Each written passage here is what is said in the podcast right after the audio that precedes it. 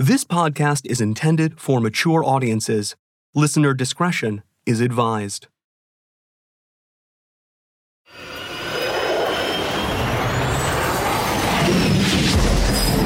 Imperative entertainment. Piccolo picture.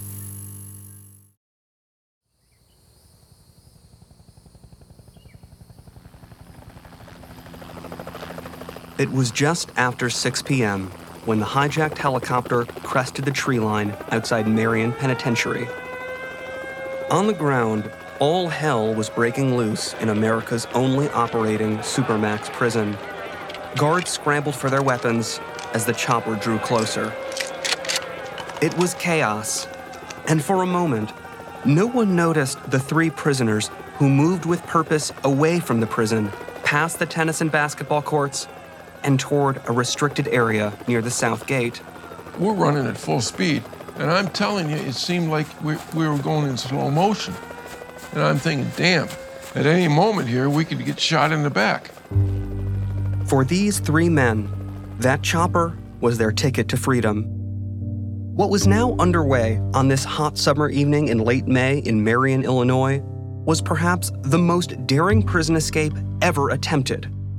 The plan to hijack a helicopter, land it inside the prison walls, and then take off again was simple and brazen. And most importantly, it was working. One of the would be escapees, the small time crook turned skyjacker named Martin Mack McNally, began to wave the chopper toward their position at the edge of the prison grounds. At this moment, the guards were only just becoming aware of the location of the errant prisoners, and it would take them too long to navigate the maze of locked doors and fences to make it there before the chopper landed. The helicopter was so close that Mac could sense their freedom. The sight of the guard towers shrinking in the distance, the cool breeze from the rotors, a preview of the ocean air they'd soon breathe in their new lives. But something was wrong. The chopper began to buck and tilt in the air above the prison. And then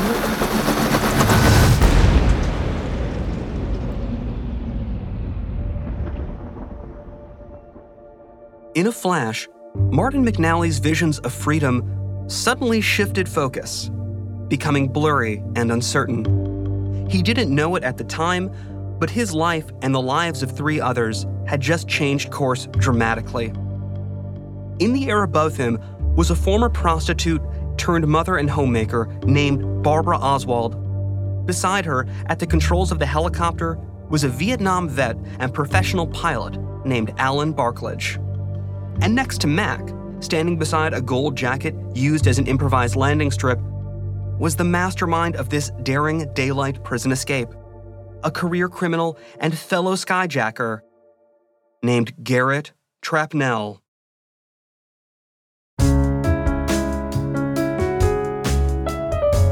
I'm Danny Wissentowski, and this is American Skyjacker, the final flight of Martin McNally.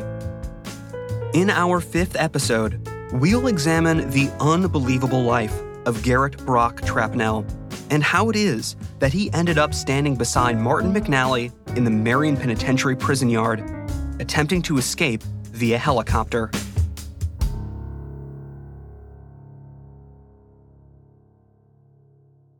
He knew my case, and I knew his case. It was all over the news and everything. Because our both cases were aircraft piracy, we had an understanding. He's doing life, I'm doing life. I mentioned to him, I said, uh, if I ever escape, dude, I'm going to grab a plane and I'll demand your release. Get you to the plane uh, and we'll leave the country and uh, so forth. And he says, I appreciate that. I'll do the same for you if I get out. By the age of 40, Garrett Trapnell, or Trap as he was known, had already lived enough for 10 lifetimes. He had been a con man, a husband, a bank robber, a father, a diagnosed lunatic, a hijacker, and a master thief, just to name a few. By 1978, Trapnell even had a fan base, thanks to a widely published book written about him, With Trapnell, there was an air of celebrity about him. And I could see this that he was intelligent, competent, and effective in the criminal activities that he was involved in. And sure, I had respect for that. If Martin McNally can be categorized as the small town crook who took a shot at the ultimate score, well, then Garrett Trapnell was the sociopathic career criminal who never stopped shooting. Given his long rap sheet, which reads like something out of a pulp paperback, it should come as no surprise that Trap's early life was a cocktail of childhood despair and abuse. Here are the cliff notes. His parents were Elizabeth Clancy, a wealthy Irish Catholic socialite who hailed from Boston, and Walter Trapnell, a decorated third generation naval officer. When they met, Elizabeth was just 20 years old, and Walter was 37. Most of what we know of Trapnell's early life comes from his later prison interviews with various writers in the 1970s. Those accounts support the newly married Elizabeth and Walter Trapnell moving with their two young children, Garrett and sister Rachel, to the 15th Naval District in Balboa, Panama. It was 1940. Both parents were hard drinkers, but Elizabeth was reportedly unfaithful too. Here, the story becomes a kind of bizarre Dickensian tragedy. Trapnell's father caught his mother with his commanding officer and immediately divorced Elizabeth, sending her and the children back to Elizabeth's hometown of Brockton, Massachusetts, where they moved in with Garrett's grandparents. Shortly after their arrival, Elizabeth's father, Garrett's grandfather, was struck by lightning and killed.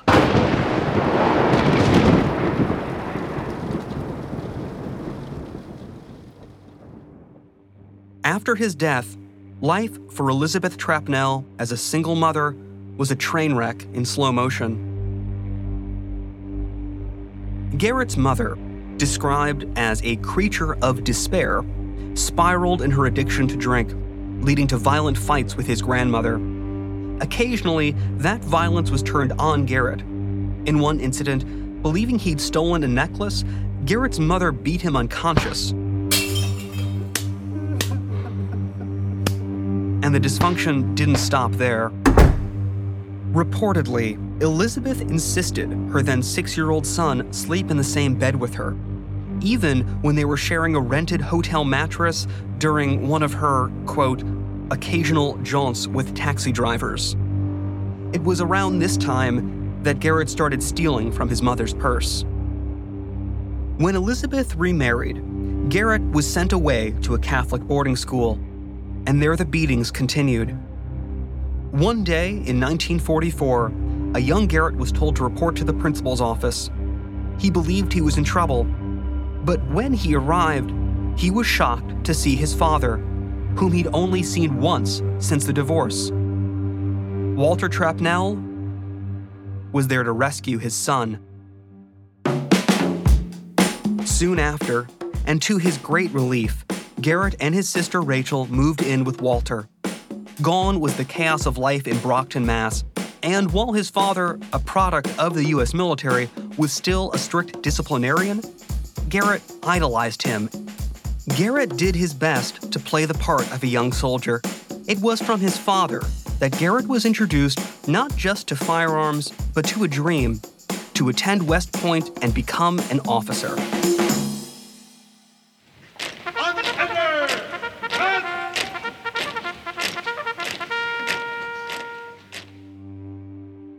But tragedy was never far away. Later that year, Walter Trapnell died suddenly of a heart attack, leaving a teenaged Garrett feeling truly alone. He'd be caught committing his first crime the following year, swiping a pair of sneakers from a local country club. Soon, Garrett sought refuge in the military, but it only seemed to compound his loneliness and pain. At his lowest point, at only 18 years old, Garrett tried to take his own life. He failed, but the event had transformed him. Phoenix like, he rose from the wreckage of his old life a new man, with contempt for all forms of authority and unparalleled brazenness. In other words, the perfect criminal.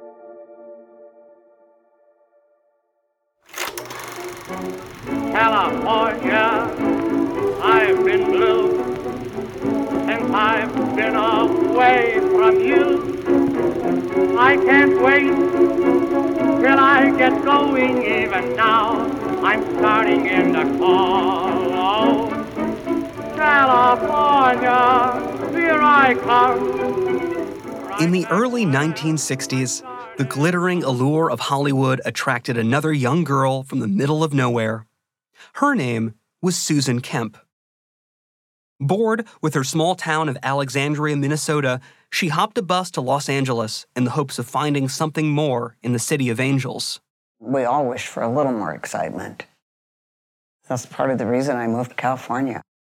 I had a good job. I worked for a big mortgage company down on Wilshire Boulevard. It was my first job in LA. It was 1966, and after a brief failed marriage, Susan was newly single.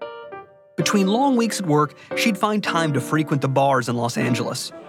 Only she wasn't meeting the kind of man she was hoping to. Not wanting to make the same mistakes she had in her first marriage, Susan was determined to find the right man, a decent man. And eventually, she thought she'd found one. He lived in the apartment next door to me that I had just moved to the day before. The manager of the apartment complex introduced us. Well, when I first met him, he was Captain James Stewart. Captain James Stewart checked all the right boxes, and Susan found herself drawn to him.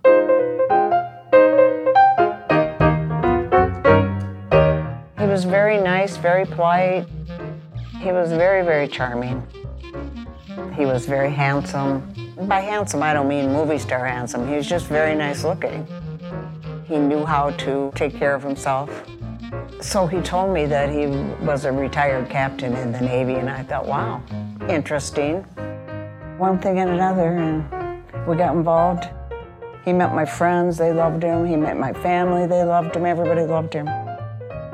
Their romance moved very quickly. She moved in with him within a week, saving them both money on rent. Within a few months, they eloped to Mexico. We just went down there one day, found a justice of the peace or something, and got married and came back. I suppose I thought I was in love with him. I, I really don't know. It's complicated. Sometime later, I found out his true name. When he told me who he really was, his real name, Garrett Trapnell. As it turned out, since his time in the military, Garrett Trapnell had fashioned himself into a professional criminal.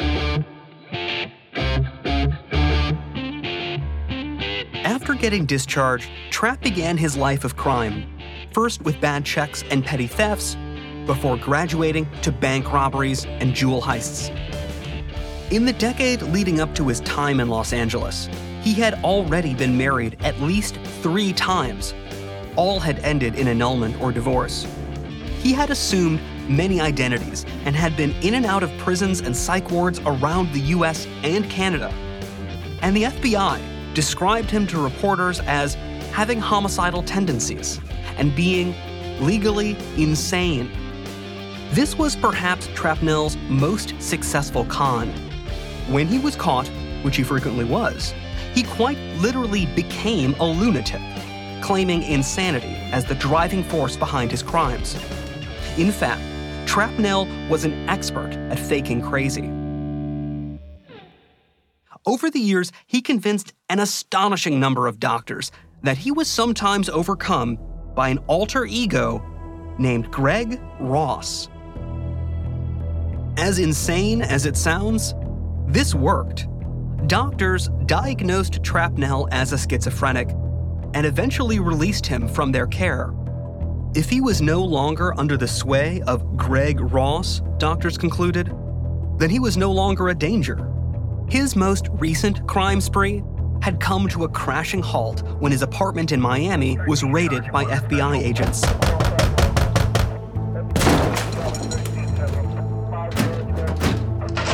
He was arrested for forging checks and was, again, committed to a state mental hospital, from which he promptly escaped. He'd later tell an interviewer that he bribed an aide for a key to the facility. And after lights out, he got up, got dressed, and simply walked out with 16 other inmates in tow. A veritable Pied Piper of the certifiably insane.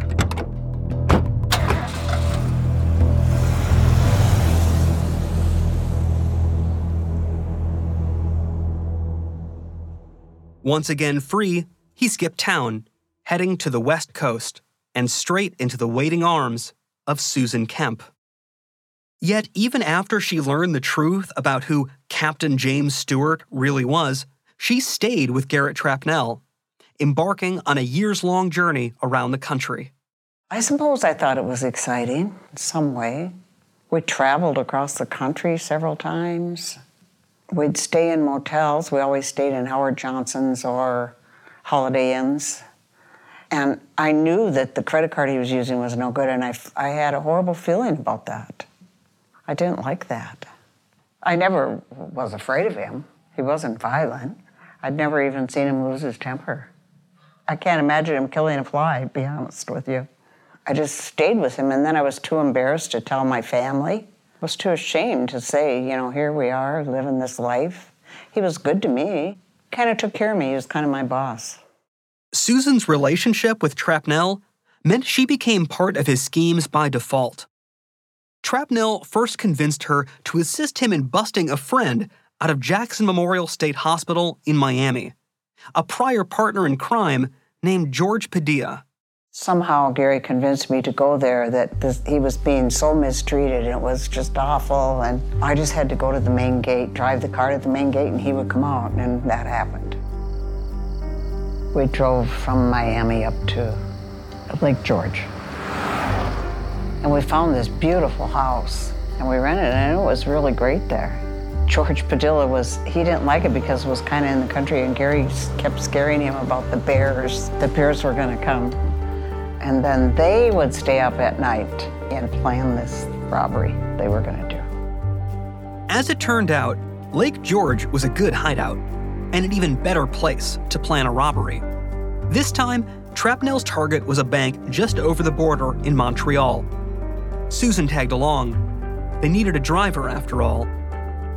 As she waited in the car, Garrett Trapnell and George Padilla walked into the Royal Bank of Canada, drew pistols, and informed the tellers they were being robbed.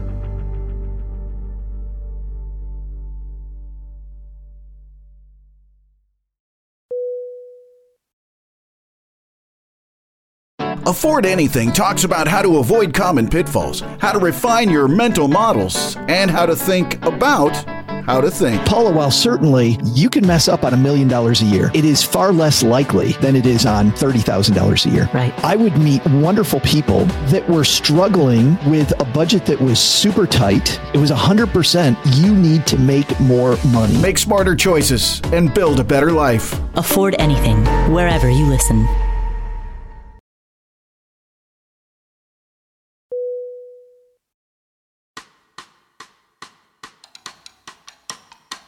The tellers at the Royal Bank of Canada moved quickly, stuffing cash into bags as fast as Trapnell and George Padilla could snatch them up. The entire operation took 10 minutes, in and out. When they reunited with Susan in the car outside, they were holding 22,000 in cash. I didn't have anything to do with any of it. I was in the car waiting, and then we left and we went back to the place at Lake George. This was the human whirlwind that was Garrett Trapnell. He was orchestrating heists on the fly, all while writing bad checks to deposit into fraudulent credit lines, stacking crimes on top of crimes without any regard for who was brought into the fold. Even when he was supposed to be laying low, he couldn't help himself. There was something so casual about it, something so innate. Unfortunately, Trap's fast and loose approach to crime led to some sloppy execution, and it wasn't long before Trapnell was caught again, this time with Susan as his accomplice. We went to a cafe, coffee shop type place, and we were sitting there when two plainclothes detectives came in and put a gun in my side. And they hauled us out and separated us right away, and they took us to jail. Susan's love for Trapnell had now landed her in jail. As someone who had never done anything outside the law in her life, she was terrified. Oh, that was pretty awful. Very scary. Thank goodness for the lady in cell number one. She's protected me from the others. Susan spent days in jail before she was questioned by authorities. And when she was, she did exactly what Trapnell had told her to do deny she had anything to do with their scheme. It worked. He did find a lawyer from Albany that came and went to court with us, and they let me go on my own. I packed up what I could two dogs, a boat that I filled with the belongings I wanted, and I drove to Miami.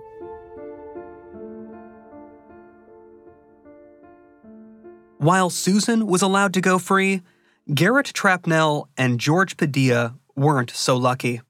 Trapnell would go to prison in Montreal for a time before he was released and able to return home.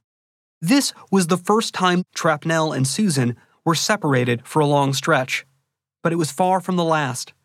As Susan would soon discover, this was life with Garrett Trapnell. Even if he was out of prison, he was still wanted in three different states, so they found themselves on the run again. And this unpredictable way of life, moving from state to state, living under false names, as time wore on, it started to take a toll on her. How do you get a job? How do you claim your social security number? How do you do any of that as a lie? Couldn't work. It's hard because you can't open up to anybody. If you think that person could be a good friend, you're being a phony. There was a gal there that we kind of got acquainted with. She was a neighbor. I remember she was a nurse at the Veterans Hospital. And I think I really could have been friends with her. You can only go so far. A friendship with somebody without being honest and truthful and open. By the time Susan and Trapnell arrived in San Francisco, she had never felt more alone and isolated. In addition to living a lie, her husband would sometimes disappear for long stretches of time to either evade the law or break it, and she had all but lost contact with her own family. Yeah, it was very sad. And I had not seen or heard from my mother in like a year or more, and it was killing me. It really was killing me. Life with Trapnell may have dragged Susan down a path toward an inevitable prison sentence, or worse. If not, for a little twist of fate. It was when we got to San Francisco that I found out I was pregnant with our first child. Well, that was a shock because I thought I couldn't even have kids. I went to this doctor that somebody in the building recommended, and he said, Oh, you're like five months pregnant. It was Christmas. I called my mom, and she came to visit us between Christmas and New Year's. But the FBI had been to visit her many times, and they told her if she ever hears from me or from Gary that they wanted to know. And when she came home, the FBI was waiting and they demanded to know where I, she had been and had she been to see me. So she called us and said what happened. So then, once again, had to move in the middle of the night. And um, I went into labor with our child at that same time. Dr. Davis, telephone, please. Dr. Davis, telephone. I went to the doctor and he said, Your water broke, you need to go home and be on bed rest. And I went home and I said that, but that's when he put me on the airplane. He took me to the airport and bought me a first class ticket to LA. And I remember the ticket agent asking me, Are you sure you're okay to fly? But I said, No, I'm fine. But I must have looked very scared, because I'm sure I was.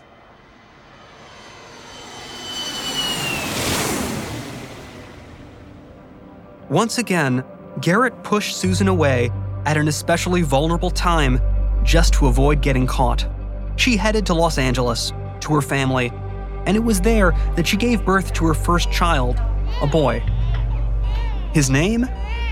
Garrett Scott Trapnell. For the entire time Susan was at the hospital, an FBI agent was posted just outside the delivery room in case the father decided to finally come visit. Susan hoped he would, but she was disappointed. Again. Garrett didn't come and visit. I don't know where he was. The following day, he sent two dozen red roses via his attorney. I thought, what a son of a bitch for not being here. This is not fair, it's not right. It's your child. So I was quite angry, really angry. It's a big celebration, a big time in life, and there I was with an agent outside my door and flowers from an attorney. Not good. Despite Trapnell's absence for the birth of their first child, Susan was unwilling to cut ties. Yes, he was the father of their son, but it was more than that. He was larger than life. Even in the worst of times, Trapnell was able to convince Susan she needed him. To a certain type of person, Trapnell could make himself essential. He was magnetic and a master at manipulation. Susan truly believed that somewhere in his mad ambition, there was a place for her and for a family. Their relationship continued in this way for over a year, with Garrett dipping in and out of Susan's world, often demanding they relocate each time. She would usually refuse, and he would disappear again. Finally, Susan reached her breaking point. Then I was uh, pregnant with our second child. I didn't have any money. You know, I didn't know what to do. And so I didn't even have money for the next month's rent. And I drove to San Diego and I stayed with my brother for a day or two. Her brother offered help, and soon Susan was in a new apartment, feeling optimistic about the future for the first time in a long time. But then came that familiar knock on her door.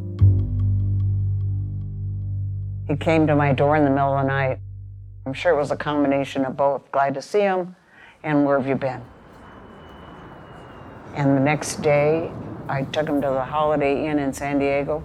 The top floor is a restaurant bar, and we sat up there watching the planes. I think he was trying to explain to me where he was and what he's been doing and so on, and I said, That's fine. I said, But I can't do this. I want to have my kids in Boy Scouts and Girl Scouts, and I want a parent to be at PTA with me, and I want these things. I can't go with you anymore. I can't fly off. Can't drive away with you. You go. Goodbye. And with that, Susan had finally cut Garrett Trapnell loose. She was free to consider life and the lives of her children without accounting for an absentee criminal husband. Years passed. Susan Kemp moved on. She remarried, got a new job, and had another child. Garrett Trapnell was in the past. Or so she thought. I was in my living room watching TV. I was ironing clothes. The children were already in bed. There was quite a few of us there, um, friends. We had the stereo on and no sound on the TV. We just had the music on. And then all of a sudden I'm seeing his picture. A breaking news report had cut into regularly scheduled programming. It was January 29th, 1972. A hijacking of a TWA flight was in progress, and the suspected hijacker was identified as Garrett Trapnell.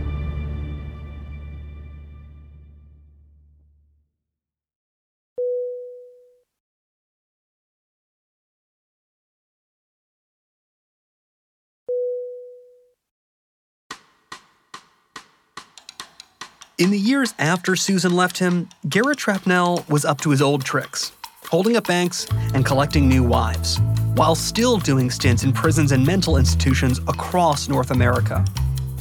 He was prolific. In 1970, according to the FBI, he robbed banks in Montreal and Toronto every month for seven months, taking more than $130,000. That same year, Trapnell stole a light Cessna plane in California, flew to the Bahamas and robbed a jewelry store of $100,000 in gems. He ditched the plane on a runway in South Florida. By the time authorities found it, Trapnell was long gone, driving back to California in a rented car. But in the winter of 1972, six months before Martin McNally stepped foot on American Airlines Flight 119, Garrett Trapnell would attempt his biggest score yet. Garrett Trapnell a man who has confessed hijacking a TWA jet from Los Angeles to New York Saturday. Now it turns out Trapnell had an arrest record going back to 1958 and had received psychiatric treatments in nine hospitals. And yet, Trapnell was given a behavioral screening before he got on that plane Saturday. He passed.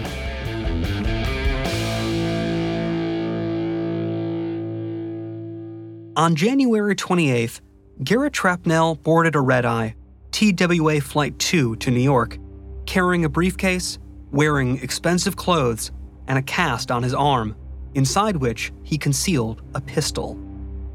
He passed through security without issue. While flying over Kansas, with most of the passengers asleep, Trapnell handed a note to one of the flight attendants. It read, You are being hijacked. Act naturally and lead the way to the cabin. I have a pistol, and there is a bomb in the aircraft. With that, the plane proceeded toward its intended destination, JFK Airport, outside New York City. I was asleep in my apartment in Manhattan. I got a call, as did many other agents, report to JFK Airport skyjacking in progress.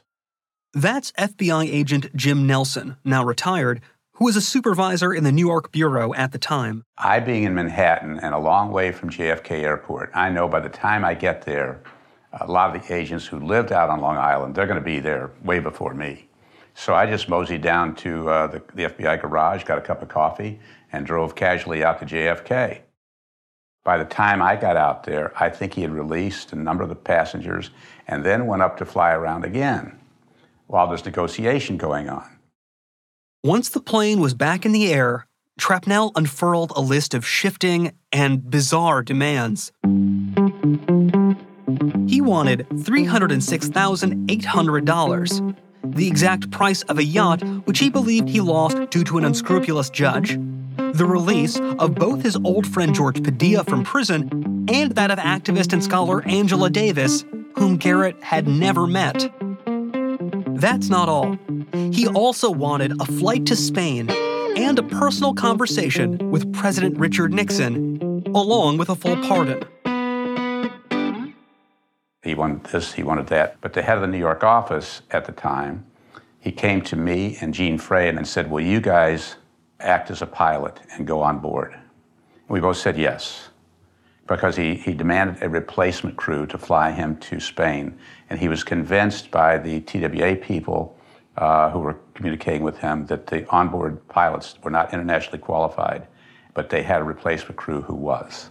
A couple TWA employees and a flight attendant, myself and Gene Frey, got in a station wagon and per Trapnell's direction, drove out to the tarmac.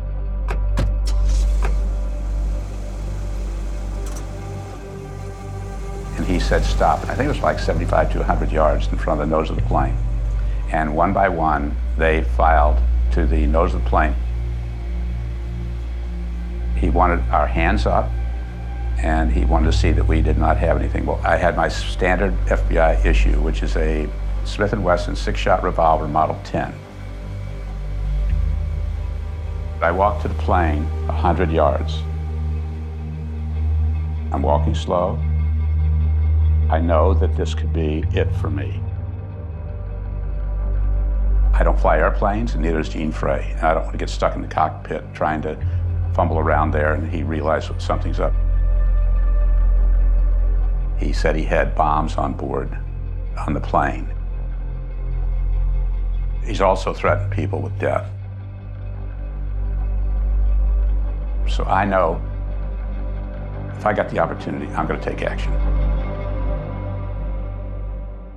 Jim had concealed his pistol in the pocket of his flight jacket, and now it was his turn to get searched. The TWA groundsman, under orders from Trapnell, began patting Jim Nelson down and searching his things. Jim had to think fast. When I got close to the plane, I looked up and saw Trapnell in the cockpit looking down at me and the others too, along with the crew in their seats. And he had a TWA personnel down there underneath the nose of the plane. He was demanded to search the people coming on board. That was his demand. I didn't know any of that until I got there. And he said, I have to search you. And I said, I've got a gun in my coat. He said, You can't do that. He'll shoot you. I said, Give it back to me and shut the fuck up. And he did, and he, he didn't say anything. That's when I started up the steps. At the top of the steps, I could see a blonde stewardess, flight attendant, and another TWA crewman standing there. He put them there, as I understand it, because he said, In New York, I know they shoot skyjackers. So he put them there to, in case anybody could see him through the door. So I walked up the steps, my coat draped over my left arm, and the pocket that held my, my revolver on the right side. I look in, and I could see Trapnell half in and half out of the cockpit. He's not much farther than 10 feet away from me. My recollection is he had a gun in his left hand. And he then starts being alarmed, which I can tell. He said, wait, something's wrong here, something's wrong. When that happened, I'm slipping my hand down into that pocket, and he can't see it because it's draped over. I took one step in and opened fire on him.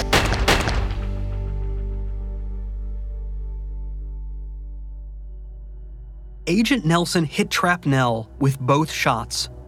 One went through his left hand and grazed his neck. The other hit his arm, shattering bone and splattering blood across the inside of the plane. Trapnell hit the bulkhead hard and dropped. He went down, face down. I jumped on top of him and tried to grab his hands because he said he had a bomb. And I thought he was bleeding, but in fact, he was just urinating all over himself, which happens when sometimes when people get shot. And then everybody's running out the door. I'm blocking the doorway to the cockpit, and the, the pilot and co pilot jumped over me so they could escape, and I'm just holding on to Trapnell's hands. It seemed like an eternity, but the agents got on board fast as they can because they were staying way back. And uh, by that time, uh, it was over.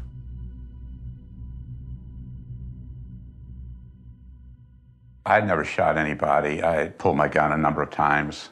But at that time, walking to that plane was the only time in my life I saw parts of my life flashing in front of me. This is exactly what I thought uh, halfway there. My father had died suddenly just a couple years before, and now my mother could lose her son, her only son. For whatever reason, I was as calm as I've ever been in my life. Why is that? I don't know.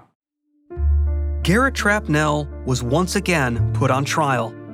And once again, he pleaded insanity. He claimed he suffered from multiple personality disorder and that the man who hijacked the airplane wasn't him at all, but rather his old alter ego, Greg Ross. Despite overwhelming evidence, a single juror refused to find Trapnell guilty and forced a mistrial. At the retrial several months later, Trapnell's Dr. Jekyll and Mr. Hyde story finally fell flat. Garrett Brock Trapnell was found guilty of air piracy and sentenced to life in prison. His destination? Leavenworth Penitentiary in Kansas, where he'd meet Martin McNally. Did I feel like he had remorse? No, I'm not sure if he ever even loved me. I mean, why would you think somebody loved you if they did all that they did? Today, Susan Kemp, now Susan Anderson, is happily remarried and retired. But the beguiling personality of her former husband still casts its shadow, even decades later. Garrett Trapnell was, in my eyes, a very capable, wonderful, intelligent, very intelligent. I think he could have been a leader of anything. He could have been president of the United States. What would I tell Gary right now if he was here? I would apologize for not being better at corresponding with him when he was in prison. I would tell him that, I, yes, I did love him. I would say, you know, that I felt sorry for you. I, I felt you needed taking care of. I think most people would say, How stupid could that woman be? How absolutely stupid could she be? I don't even know in my own head why I stayed. But if I had not known him, I wouldn't have my son and my daughter, and they're both wonderful people. Life was worth it just to have those children. While Susan was able to find life beyond Garrett Trapnell, others who fell victim to his charms weren't so lucky. I did visit him in prison. We, I, I brought the children to visit him when I'm going to say they were six and seven years old. He told me he was writing a book. That book, detailing the wild and exciting life of Garrett Trapnell, would be penned by one of the most acclaimed writers in America, published by a major publishing company, and sold nationwide. Garrett Trapnell's presence would now be available in bookstores and libraries all over the country to be received by people of every age, race, sex, and creed. But one person in particular would read this book and become as transfixed by the man described in its pages as Susan Kemp had once been in real life. And so, Garrett Trapnell's spell would claim another victim. Only this time, the consequences would be catastrophic.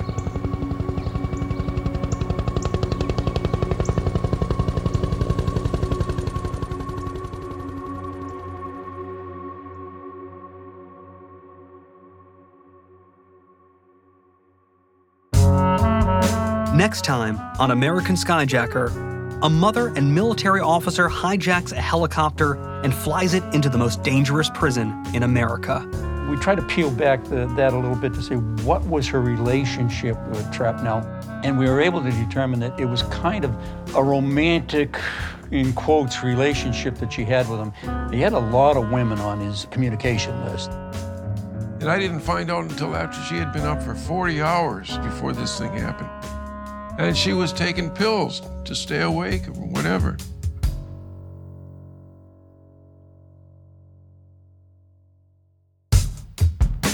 American Skyjacker is written, created, and produced by Eli Kouris and Joshua Schaefer of Pegalo Pictures. Executive produced by Jason Hoke and produced by Andrew Richards of Imperative Entertainment. Hosted and co produced by myself, Danny Wisentowski. Co produced and sound edited by Nick Sinakis. Assistant edited by Max Drankpol. Associate produced by Devin Manzi. And archive produced by Chris Morcom. Our artwork is by Jeff Quinn. Music composition is by Michael Kramer with assistance from Adam Dibb of Tin Man Music. Sound mixing by Shindig Music and Sound based on the beach in Playa del Rey, California. Post recording by Clayton Studios in St. Louis, and additional sound mixing and voice recording by Christy Williams. Archive Legal by Davis Wright Tremaine, and Production Legal by Sean Fawcett of Raymond Legal PC. American Skyjacker is a co production between Imperative Entertainment and Pegalo Pictures. Follow us on Instagram at American Skyjacker or at Pegalo Pictures. And please rate and review the podcast on whatever platform you listen to. Thanks again for listening.